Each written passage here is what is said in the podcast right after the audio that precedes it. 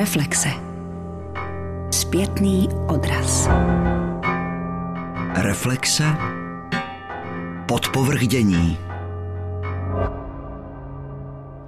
Dobrý den. Do cizích krajů, jak geograficky, tak metaforicky vás zve Milena M. Marešová. Tereza Semotamová připravila a čte glosu nazvanou Nebeský klid po Čínsku. Když do Google zadáte město Čchentu, vyvalí se na vás mimo jiné obrázky oblíbeného medvídka. Dozvíte se, že se jedná o hlavní město provincie Sichuan.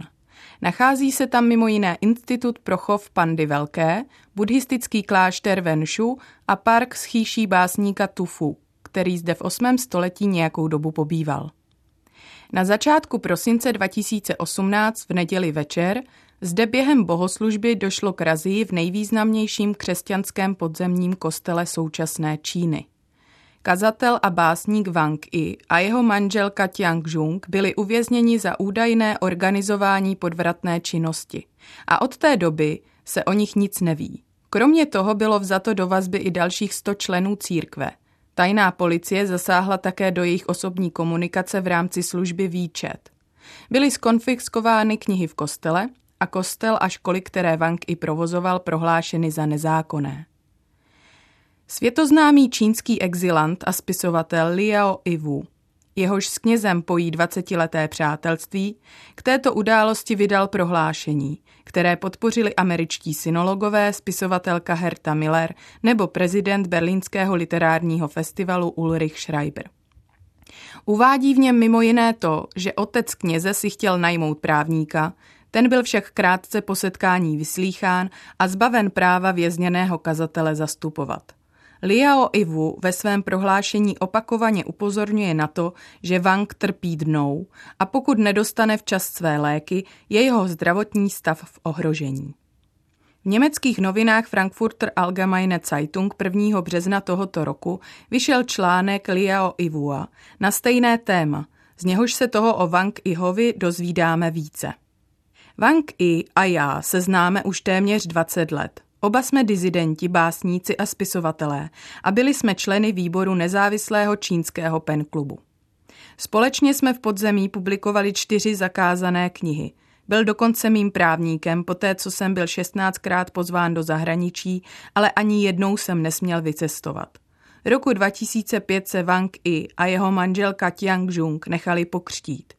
Půl roku na to je spolu s Yitiem a Li Pikuangem a dalšími čínskými křesťany přijal americký prezident George W. Bush v Bílém domě.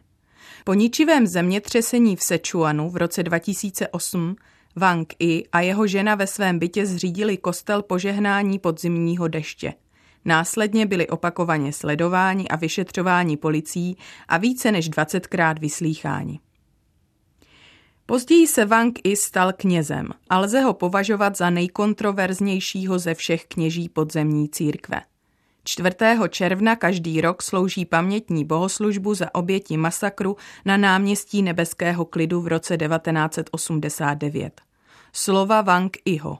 Hodně lidí se mě ptá, proč se modlím kvůli roku 1989. Je to přece politická věc. Říkám, já v tom žádnou politiku nevidím, vidím zabité lidi. To je křivda, to jsou utlačovaní, trpící lidé. V politizované společnosti se už to, že se někdo drží svobody svědomí, považuje za politické jednání. Ve svém posledním kázání Wang 28. října 2018 řekl, tento stát právě vede válku proti duši. Tato válka sice nestojí v popředí, ale je to ten nejdůležitější boj, jaký existuje. V Xinjiangu, v Tibetu, v Šanghaji, Pekingu a Čchentu vláda započala tuto válku, ale vytvořili si nepřítele, který nemůže být nikdy zatčen, ani zadržen, zničen, donucen k poslušnosti, a to duši, duše lidí. Proto tuto válku musí prohrát a prohrají ji. Konec citace. Liao Ivu Wanga Iho přirovnává k německému evangelickému knězi Dietrichu Bonhoefferovi. Ten byl měsíc před koncem války popraven na šibenici v koncentračním táboře Flossenbürg. Vraždění se tehdy dotklo všech, kteří se ať v malém nebo velkém podíleli na přípravě povstání proti Hitlerovi, nebo o něm alespoň věděli. Bonhoeffer na rozdíl od mnoha jiných evangelíků od počátku nacistického režimu zaujímal odmítavé stanovisko ohledně pronásledování židů a rasových zákonů. Vůdce, který se spolu se svým úřadem zbošťuje, se vysmívá Bohu, vyjádřil se tehdy Bonhoeffer. S myšlenkou nutnosti boje za lidská práva jakožto povinnosti církve se mezi evangelíky cítil osamocen. Několik let vedl v rámci vyznávající církve, odnože evangelické církve, která se za nacismu radikalizovala, kazatelský seminář ve Finkenwalde. Ten byl však roku 1937 nacisty uzavřen a nadále provozován pouze tajně. I tato činnost byla roku 1940 nacisty zakázána. Bonhoeffer mohl v roce 1939 zůstat v Americe, vyučovat na univerzitě v Harlemu, ale rozhodl se vrátit do rodné země a být u toho. Stal se součástí protinacistického vojenského odboje. Nečinné vyčkávání a tupé přihlížení není křesťanským postojem. Křesťana nevyzývají k soucitu a činu až vlastní prožitky, ale už i prožitky na tělech jeho bratří, za něž trpěl Kristus. To bylo jeho krédo. Liao Ivu ve svém textu dále píše. V předjaří roku 2018, krátce před mým útěkem z Číny přes hranici s Větnamem, Wang Yi poslal e-mail svým přátelům, němž předpověděl svůj budoucí osud. Jít do vězení je jako jít do Afriky. Bůh mi poskytl tři zvláštní věci. Můžu se kdykoliv přestěhovat, můžu kdykoliv jít do vězení a můžu se kdykoliv vrátit do jeho milosti. Uplynulo osm let, Wang I nyní sedí ve vězení a náš společný kamarád mi z mojí daleké domoviny poslal jeho podzemní básně. Dříve jsem od něj umyslně nic nečetl. Nejsem nábožensky založený ani křesťan, přestože jsem napsal knihu Bůh je rudý. A Wang I tu knihu považoval ke cti boží a zakázané kopie šířil v Číně. Ale já se od misionářství a chvály boží držím daleko. Jen zapisuji, jsem nahrávací přístroj této doby. Ale i tento nahrávací přístroj má někdy slzy v očích, tak jako třeba teď, protože čtu Vangovi básně a v hlavě přemýlám jeho slova. Jít do vězení je jako jít do Afriky. Je to skutečně velmi daleko, tak zatraceně daleko. Vrátí se? Uvidím ho ještě kdy ve svém životě? Konec citace. Současné dění v Číně člověku nedá spát. A ti, kdo ještě pořád dobře spí, toho asi málo vědí. Kauza Huawei, digitální diktatura a bodovací systém obyvatelstva, pro následování národnostních a náboženských menšin, rozprodávání orgánů. Jmenoplastiky, skandály s nebezpečným očkováním, jedovatými léky a otráveným mlékem, myslím, že nemusím pokračovat. Pokud si chcete o současné Číně udělat obrázek, doporučuji začíst se do básní Liu Si, které koncem minulého roku vyšly v nakladatelství Aula nebo se ponořit do současných čínských románů, z nich člověk získá plastický vhled do země, kterou nelze omezit na rostomilá videa pandy velké z Čchentu. V nedávné době vyšly romány v hostu hodiny z olova Radky Denemarkové a nakladatelství Verzone vydalo Nebe nad Lhasou Ning Chena a Bratři Jí Chuaho. Nebe nad Lhasou je románem vyprávějícím o setkání a jeho možnostech. V zapadlé tibetské vesnici se potkávají mladý učitel a filozof z Pekingu, poloviční tibetanka hledající zapomenuté kořeny, buddhistický mnich původem z Francie a jeho otec, uznávaný filozof, který s ním sem přijíždí diskutovat. O tabuizovaném tématu, prostituci a sexuálním násilí pojednává román Holky ze severu spisovatelky Sheng He I, hvězdy současné čínské literatury. Skončím tentokrát básní Liu Si, básnířky a fotografky vdovy po dizidentovi a nobelistovi, která po osmi letech strávených v domácím vězení už více než půl roku žije v Německu. Mám velkou radost, že nadále tvoří. V Muzeu současného umění v Taipei, hlavním městě Tajvanu, jí chystají výstavu fotografií spojených s básněmi. Ta proběhne zároveň s díly umělkyně Cao Hairu. Liusia se však na rozdíl od ní vernisáže nezúčastní. Nejen kvůli svému špatnému zdraví, ale také proto, že nechce ohrozit bezpečnost svého bratra, který nadále zůstává v Číně a čelí stíženým životním podmínkám vzhledem k tomu, že je příbuzným pro následované. Liusia, síla mlčení. Když žiješ s panenkami, je síla mlčení všudy přítomná. Svět se rozléhá do všech stran, domlouváme se gesty, ve stínech pomyslné červené jablko. V tichu vydává slabou vůni, nic neříkej, přelud by se v mžiku ztratil. Tma je vždy bezčasá, snáší se kolem mě. Jedna panenka zády ke mně dlouho upřeně hledí z okna. Oslepující běl sněhu jí poranila oči, přesto je nechce zavřít. Láska je tak lehká a tak těžká, dojata tímto výjevem jsem čím dál zamlklejší. Musím dobře chránit tyto křehké věci, stejně jako náš život. K právě řečenému ještě upozorním, že rozhovor se synology Olgou Lomovou a Lukášem Zádrapou věnovaný sbírce prázdné židle Liou uslyšíte v reflexích 21. března. A v některém z dalších vydání jistě informujeme o edici Xin a konkrétně románu Nebe nad Lhasou, vydaném nakladatelstvím Verzone. Tvárnice je cena obtýdeníku Tvar. Zatím má prvního držitele své části pojmenované kritik roku, tím je Olga Stehlíková, a prvního laureáta z řad tvůrců, kterým je básník Pavel Kolomačka. S jakým záměrem byla zřízena, na to se ptám šéf redaktora obtýdeníku Tvar Adama Borziče. Kolikrát už jste obhajoval, že tvárnice není jenom další cena pro cenu v uzavřeném okruhu pro vyvolené? tak čas od času to někdo říká. Přiznám se, že já většinou na takové ošklivě míněné dotazy nereaguji, takže zase tak často ne. Ale myslím si, že tvárnice je v čem naprosto jiná cena. Podstatou tvárnice je nominace kritika roku. To je na začátku. Výběr nominantů dělá redakce obtýdeníku Tvar. Kritik roku potom celý rok pracuje a vybírá laureáta tvárnice. Je to tak. Ano, dá se říct, že ta cena má dvě fáze. První fáze začíná teda tou nominací té redakce, ale tam je důležitý krok, že toho kritika roku vybírají čtenáři tvaru, respektive prostě lidé, kteří mají zájem o literaturu. To znamená, to se děje na našem webu a my to propagujeme na našich sociálních sítích a na našem webu a na základě tohohle lidového hlasování potom vzniká titul toho kritika roku. A v tom si myslím, že je docela unikátní ten případ tvárnice, protože tu nevybírají čtenáři dílo roku, ale vybírají toho, kdo jako reprezentuje a kdo pro ten rok sleduje tu literární produkci a potom se rozhoduje udělit to dílo roku. Dbali jste nějak o vyváženost nebo přemýšleli jste o tom, v jakém poměru jsou pozice kritika roku a potom toho držitele tvárnice? Co je vlastně důležitější pozice, je-li tomu tak?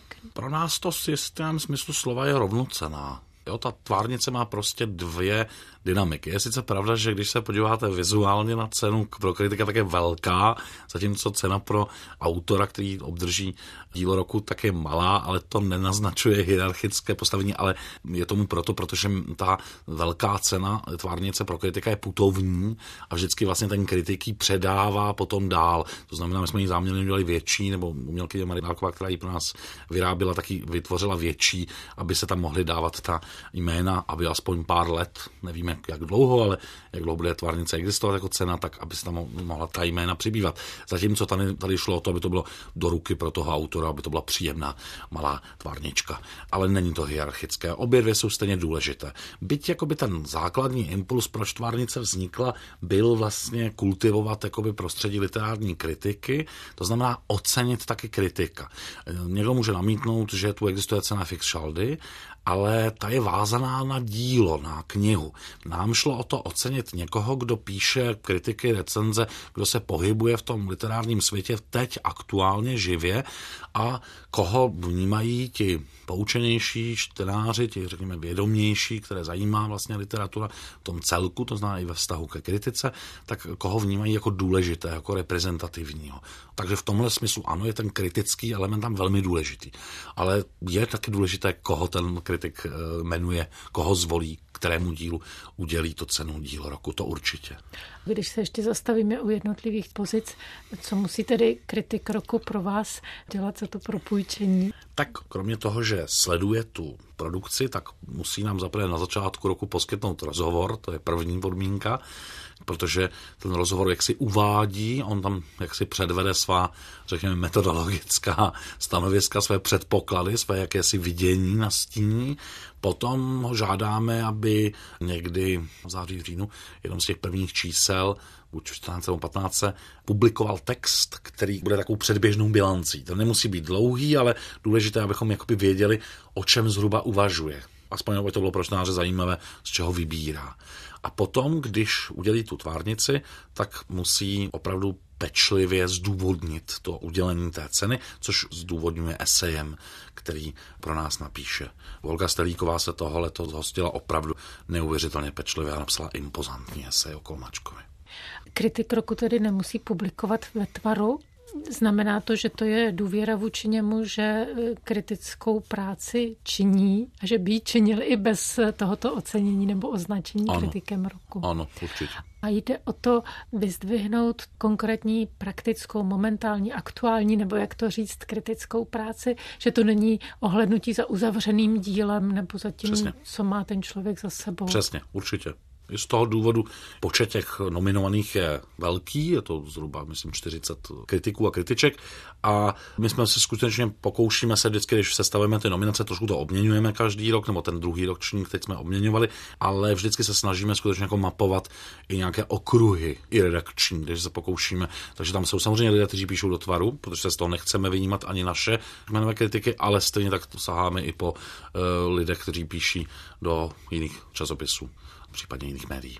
Určitě to dá také nějaký pohled na ten takzvaný literární provoz, protože víte, kolik lidí se protne s tvarem a kolik těch ostatních médií vlastně je vám blízkých nebo bližších. Jak z tohohle pohledu je ten literární svět český velký?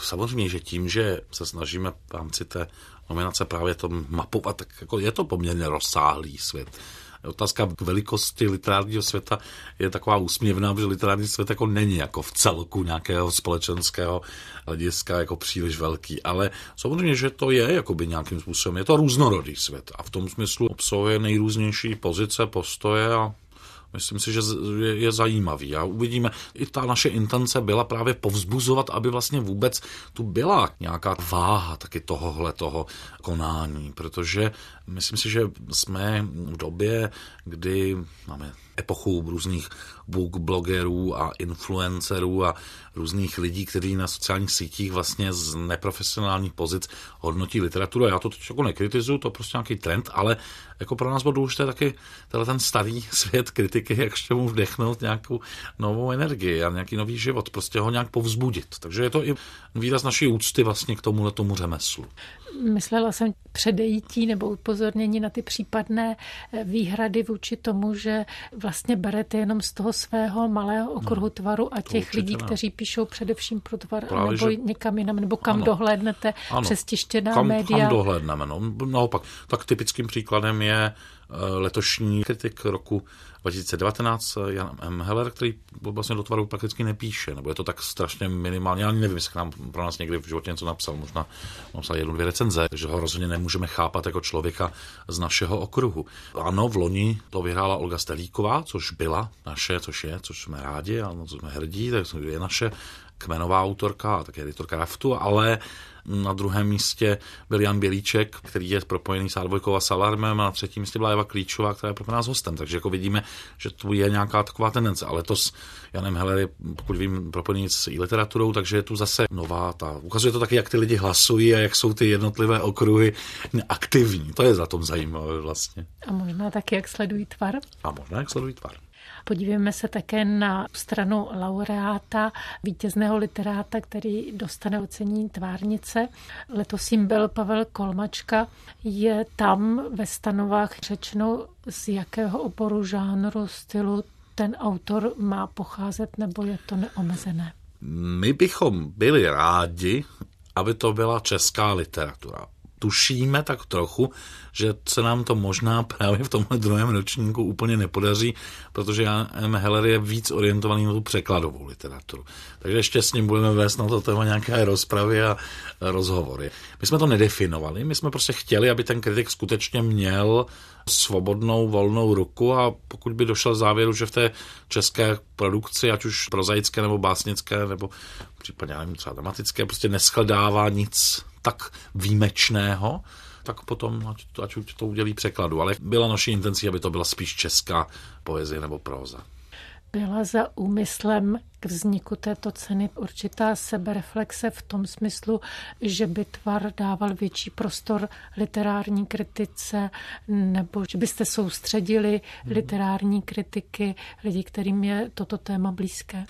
Určitě to byl taky jedna z těch důvodů skutečně povzbudit i tu kritiku v tvaru. Víte, žijeme v takové složité době, jako kdo je kritik, kdo je recenzent. I tohle se dá vlastně napadnout. Ta definice už je velmi volná. Celkově vlastně tenhle ten žánr, tohleto vidění literatury prostě celkově má patkovou fázi, což ani není chyba snad jednotlivě těch aktérů, těch, kteří se tam pohybují. Někteří z nich jsou velmi dobří a velmi zajímaví, ale bohužel prostě je to taková epocha, kdy slávne ten zájem o ten, ten druh tohoto profesionálního vidění a tohle byl způsob, jak i tohle povzbudit. Tak Tvar má poměrně rozsáhlou recenzní rubriku, v podstatě je to pět stran, v každém čísle někdy čtyři, ale většinou pět stran, takže se snaží skutečně tu současnou literaturu a to veškerou nějak zevrubnějíc mapovat a určitě spolu třeba s hostem patříme mezi časopisy, které se skutečně hodně podílejí na nějaké kritické reflexy a určitě tohle byla snaha ještě jakoby prohloubit tuhle tu myšlenku. No. Vy jako člověk, který se aktivně literárního provozu účastní, myslíte si, že literární kritik lze ho vychovat, nebo je to nadání, je to dar? Myslím si, že taková kombinace. Flaubert říkal, že genius je píle, píle, píle. Jo? Jako, to znamená, že v určitém smyslu slova samozřejmě tam je důležitý nějaký talent, nějaký dar, a já myslím, že tu nějaké nové talenty jsou. Zaregistruju už některá nová jména, která třeba jsme ještě nezařadili do ankety, ale rozhodně příští rok už bych je tam chtěl zařadit. A určitě to je talent, ale na druhou stranu je tam důležitá určitá kultivace. A to jak samozřejmě ta akademická, že, že většina těch kritiků musí, taky nejsou všichni kritici, nutně nemusí být vzděláním bohemisté, ale, ale tak předpokládejme, že většina z nich je, tak samozřejmě by tam bylo dobré, kdyby docházelo ještě k to je tak závisí na tom také nějaké kvalitě toho vysokého školství a celé téhleté oblasti. Ale domnívám se, že, a to vlastně byl smysl tvárnice, že jakoby je důležité dát taky těm věcem nějakou prestiž. Strašně nerad jsem, když se jenom ty věci řeknou, že jako upadají, nebo jo, takový ty já nesnáším ty bláboli, jak tohle se nečte a tohle se nečte, což mi připadá obzvlášť úsměvné v epoše marketingu, že se rovnou předem to všechno jako vzdá Přitom každá blbost, když ji dobře reklamně dokážete zprostředkovat, tak může zaujmout a my se vzdáváme těch kvalitních, zajímavých, oduševněných věcí a necháváme je ladem. A to, to, tohle není prostě optika tvaru. My chceme, aby to mělo nějakou váhu tak říkáme, že to je cena, která má váhu. Mohl by být také jedním z přínosů této ceny nebo této operace kolem ceny o rozbití zavedeného šaldovského, že píše kamarád o kamarádovi? Může do jisté míry, ale popravdě řečeno, je pravda, že když se podíváme že na ta jména, která se tam umístují, tak ty první tři jména, že jo, v loni to byla Olga Stelíková, na druhém místě byl Jan Bilíček, na třetím místě byla Eva Klíčová, letos to byl Janem Heller, na druhém místě P.A. Bílek a na třetím místě Eva Klíčová opět. Tak eh, samozřejmě, že, ty lidé mají nějaké přátelské vazby a znají se a ten literární je malý, ale na druhou stranu není to, jako už těch je patrné, že vlastně čistě píšící autor tam byla tam jenom Olga Stelíková, která je jak výraznou autorkou, že tak výraznou kritičkou. Ale, takže já si myslím, že ano, že to může, ale jakoby ne, zase nedělám si o tom iluze, protože prostě dám příklad ve svém oblasti v poezii, kdybychom v poezii byli závislí jenom na recenzích a kritikách, které píšou jenom profesionální kritikové, kteří recenzenti, kteří nemají nic společného s poezí, tak nic si nepřečteme. A ani to upřímně řečeno taky se s tím, už tím šalovým výrokem dá, jako, nebo nemyslím s tím výrokem samotným, ale s tím pozadím dá trošku polemizovat, protože popravdě řečeno jsou taky mimořádně dobří jako kritici v dějinách, kteří zároveň byli geniální autoři. Angloamerická tradice má prostě jednou z svých nejdůležitějších T.S. Eliota, co by byla poezie bez T.S. Eliota, ale to by to byla také angloamerická kritika bez T.S. Eliota. No tak, a je to zcela jisté, že T.S. Eliota si znal drtivou většinu autorů, o kterých ten jeho okruh psal. Takže to není zase tak úplně strašné. K existenci nové literární ceny, potažmo za literární kritiku, lze slyšet komentáře pochvalné i kritické.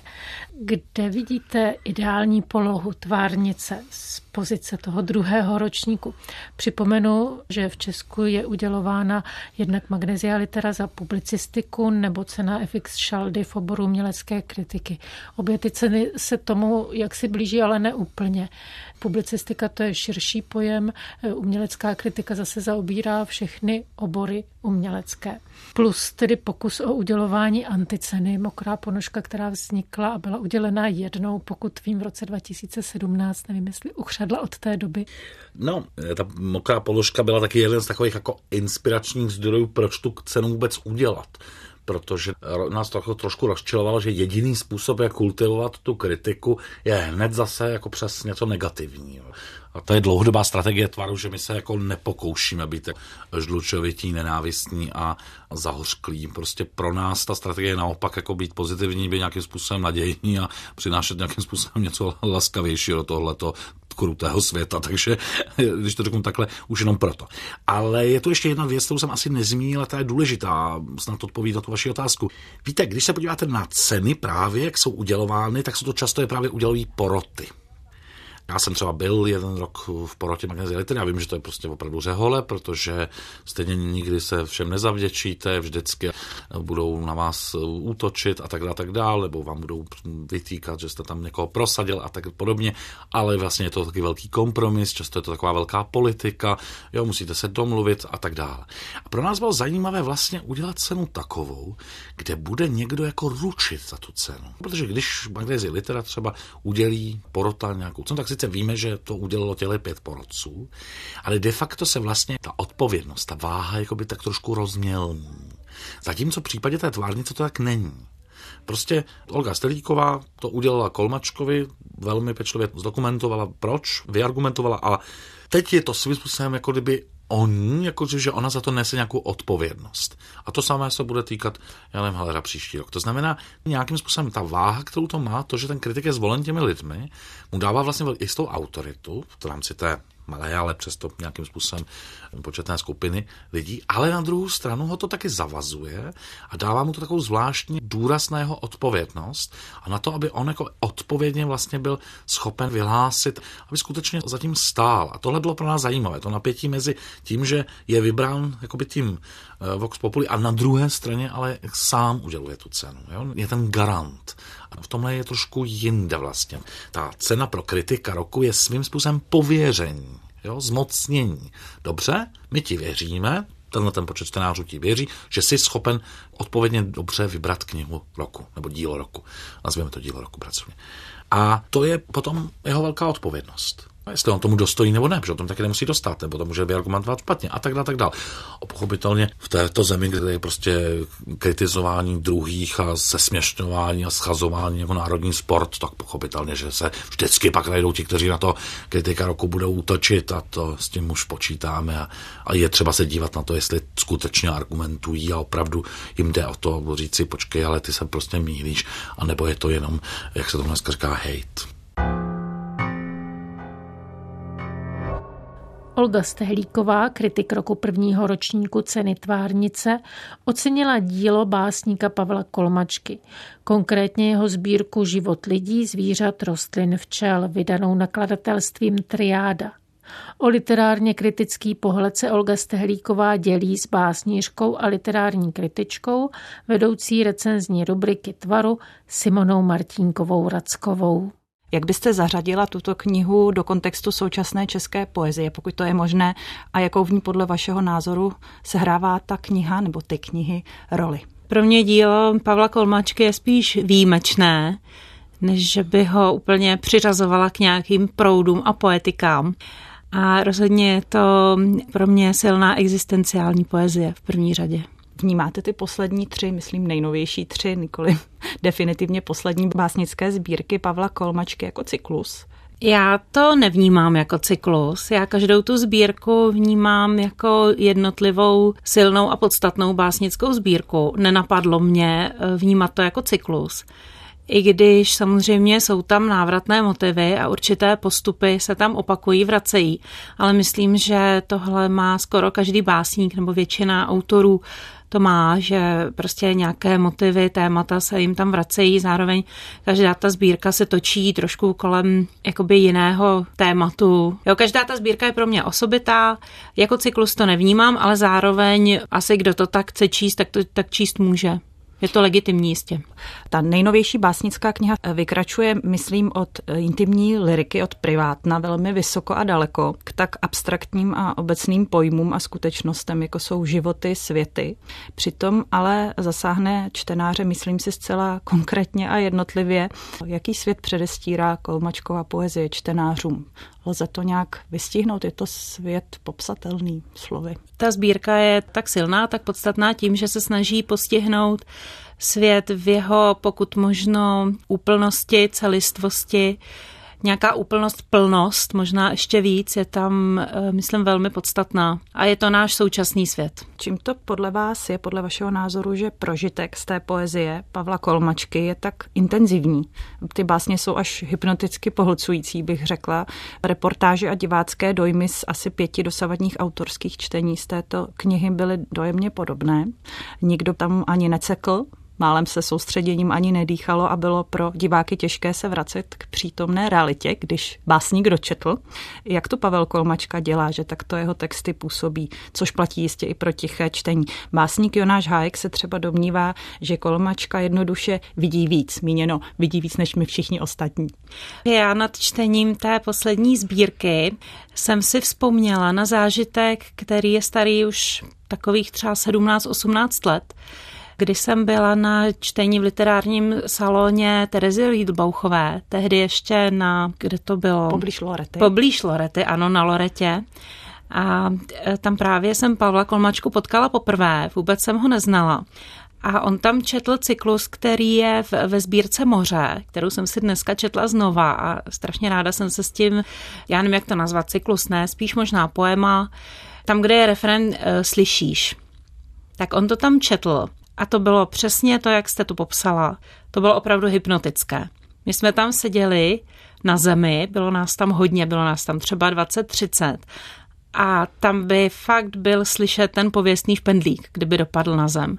A to byl pro mě první a v té době úplně jako nejsilnější zážitek ze čtení poezie.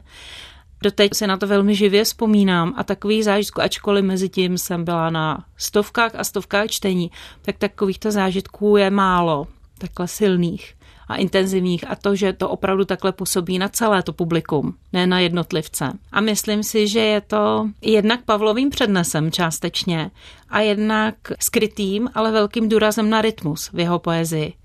Toho jsem si všimla i v té poslední sbírce, a i když jsme dělali pak rozhovor s Pavlem Dotvaru, tak on říkal, že v té poslední sbírce je méně rýmování, ale já jsem říkala, že zase je tam víc jako důraz na rytmus a on s tím souhlasí, s tím hlavním dojmem. A já si myslím, že to je ten důvod, proč je to takhle hypnotické a, a fascinující a charismatické. Jak hodnotíte společensko-kritické linky v novější básníkově tvorbě, v nichž často nebo v souvislosti s nimiž často zazní jednak ironie a jednak humor, přičemž ani jeden z těch prostředků pro kolmačku nebo pro kolmačkovou poetiku není právě příznačný? Příznačný není, to máte jistě pravdu. Nicméně eh, objevovalo se to již dříve v jeho poezii, už ve sbírce Moře. Samozřejmě v té nové sbírce je toho mnohem víc a je to výraznější, ale já si myslím, že to přispívá právě k tomu pocitu plnosti. Popsat ten náš svět v konkrétnějších konturách a mít tam víc rovin, víc aspektů, nebát se toho, jít do toho. A zároveň ono je tam tohle taky zpracováno několika způsoby. A já si myslím, že některé z nich jsou dost jako nadčasové, že třeba za 50 let lidé vůbec nebudou vědět, co se myslelo tím, že měsíc, myslím, je tam přirovnán k různým věcem a v pointě poslední slovo je kobliha, tak my samozřejmě víme, jaká kobliha tím byla míněna a někdo další z další generace už to vědět nemusí a přesto to bude působit, protože je to zároveň nějaký pro nás prvek sarkazmu nebo ironie. A pro někoho jiného třeba později to může být jenom prostě humor nebo překvapivý objev. A konec konců je to adekvátní, ta podcukrovaná bílá kobliha měsíc úplňku fakt jako její podobný. Mimo intenzivní až šílené, teď sděluji pouze svůj dojem a přitom tlumené napětí, mě osobně na poezii Pavla Kolmačky fascinuje, myslím, dost přirozeně pojaté spojení metafyzičná nebo spirituality s obyčejným, řekla bych opravdu obyčejným lidstvím. Jakou budoucnost Pavel Kolmačka podle vašeho názoru kreslí člověku v té nové sbírce? Protože myslím, že je docela zjevné, že jí tam nějak rýsuje na základě toho, jak prostředkuje svůj pohled na přítomnost. Asi myslíte, že to není zcela optimistické, že? Já nechci nic podsouvat. No tak jsou tam jistě nějaké až jako skoro apokalyptické motivy, ale osobně pro mě tohle není nejsilnější aspekt té sbírky. A to by bylo co tím nejsilnějším aspektem? No právě ta celistvost. Můj nejsilnější dojem z té sbírky je takové jako soucítění s živými bytostmi. Ať už jsou to rodinní příslušníci, třeba starší členové rodiny, nebo naopak děti.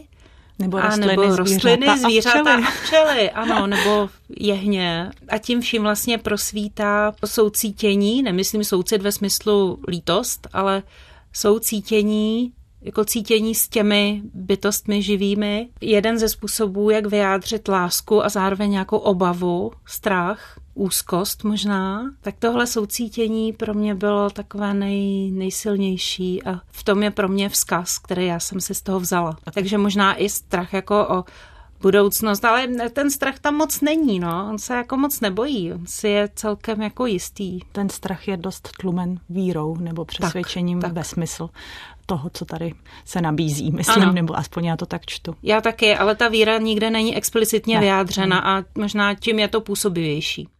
Slovo samozřejmě dostane i držitel ceny tvárnice. Olga Stehlíková se ptá Pavla Kolmačky.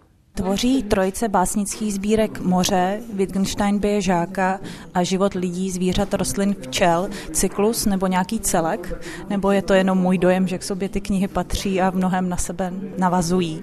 A pokud ano, je tou trojicí ten celek pro vás uzavřen? Jak byste charakterizoval případný posun, změnu nebo zachování pozic ve vašem básnickém vnitřním světě a ve vaší poetice z vašeho autorského hlediska? Co se změnilo nebo posunulo pro vás za těch osm let, které uplynuly od vydání první z těch tří básnických sbírek? Vnímám ty tři knížky jako celek, nebo vnímám to jako navazující text. Jestli ten text je uzavřený, to v tuto chvíli nevím, ale spíš mám pocit, že je uzavřený. Vlastně nic nepíšu, ale chystám si spíš poznámky k nějakým textům, mm, tak je to trošku něco jiného a směřuje to trošku jinam.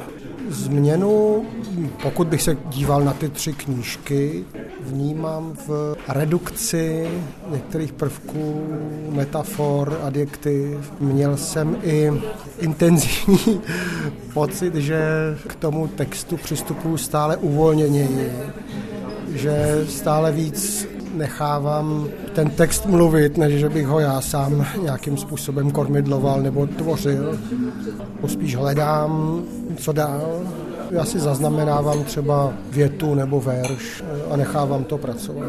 Lidé, zvířata, rostliny a včely ve vaší poslední sbírce sdílejí jeden svět a jsou si rovnomocní, aspoň to tak čtu. Na rozdíl od zvířat, rostlin a včel je ale role člověka v přírodě dost ničivá a právě vůči něm, vůči těm třem předchozím. Je možné se s člověkem smířit? No já doufám, to já pevně věřím v to, že ano.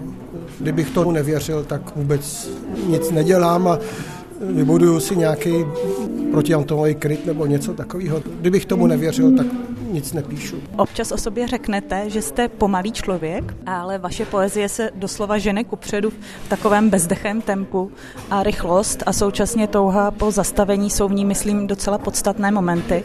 V čem tkví to kouzlo pomalosti, co zase umožňuje rychlost a je to jenom možnost se třeba do světa rozhlédnout v tom zastavení nebo naopak se nechat unášet, nebo je to ještě něco dalšího, podstatnějšího? Já nevím, jestli ta poezie je rychlá, ale že se dere nějakou silou ven, to ano. Já už jsem kdysi jednou spontánně říkal, že nestačím to pobrat, když teda začne se hrnout a že jsem pomalý v tom i zachycovat, ale to byla trošku nadsázka. Já tu pomalost momentálně vnímám jako svoji hlubokou a velikou potřebu.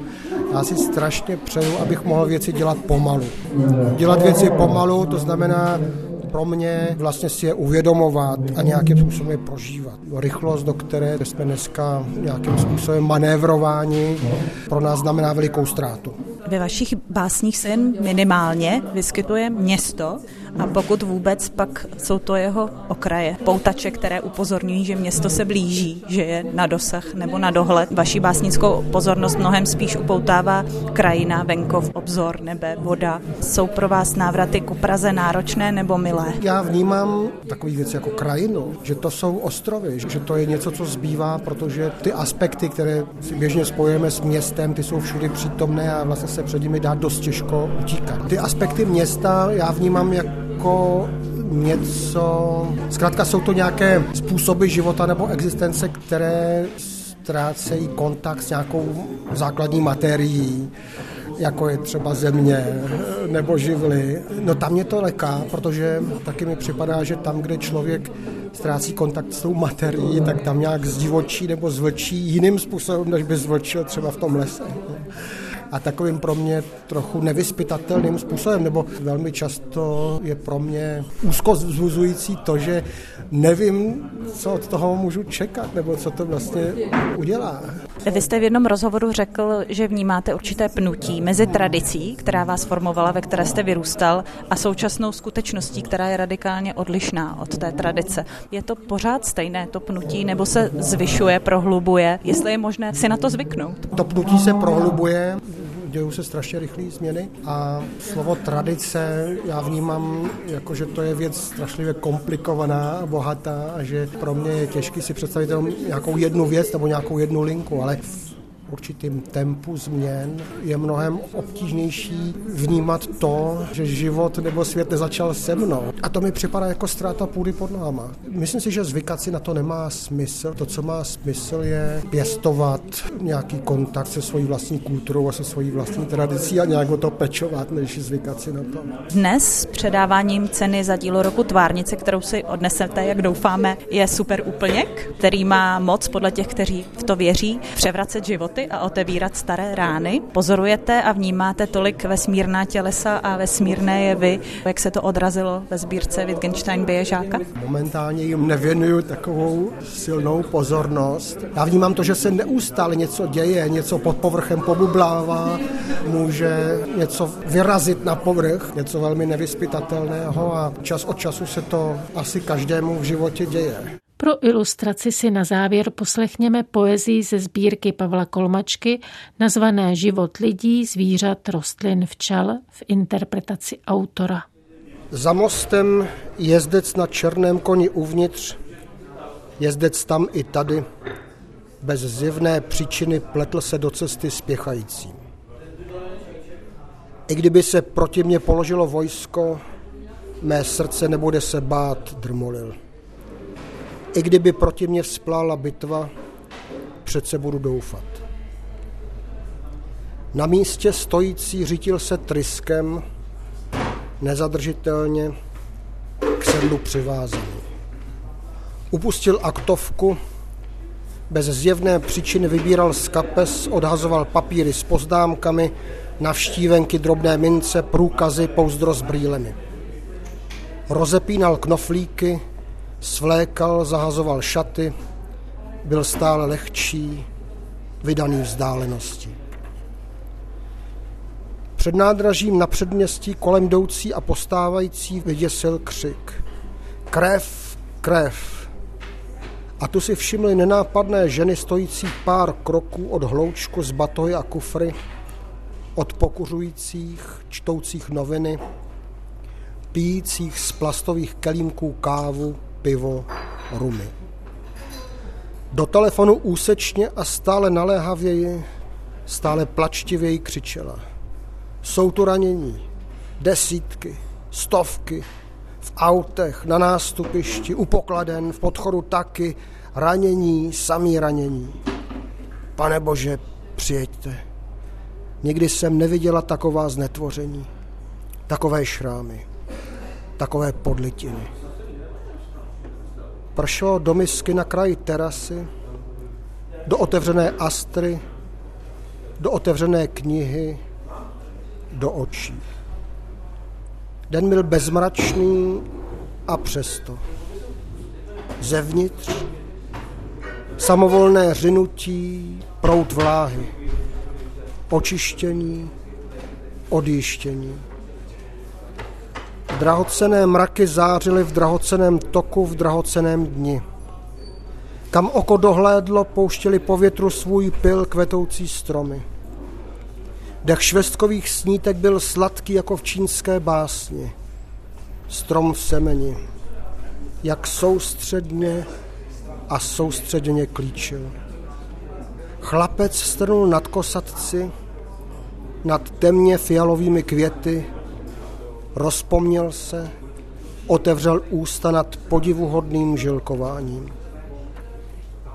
Ve spáře mezi kameny u domovních dveří žily ještěrky – ještě když ze zahrady blížily se kroky, slastně se vyhřívali.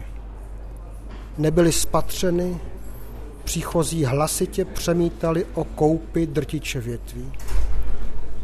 O několik týdnů později vlčí máky červeně opanovaly okraje cest, břehy polí. Kakosty udivovaly samozřejmostí fialové v zelení. Motýly vymírali, Barevná křídla se však stále ještě míhala nad loukami.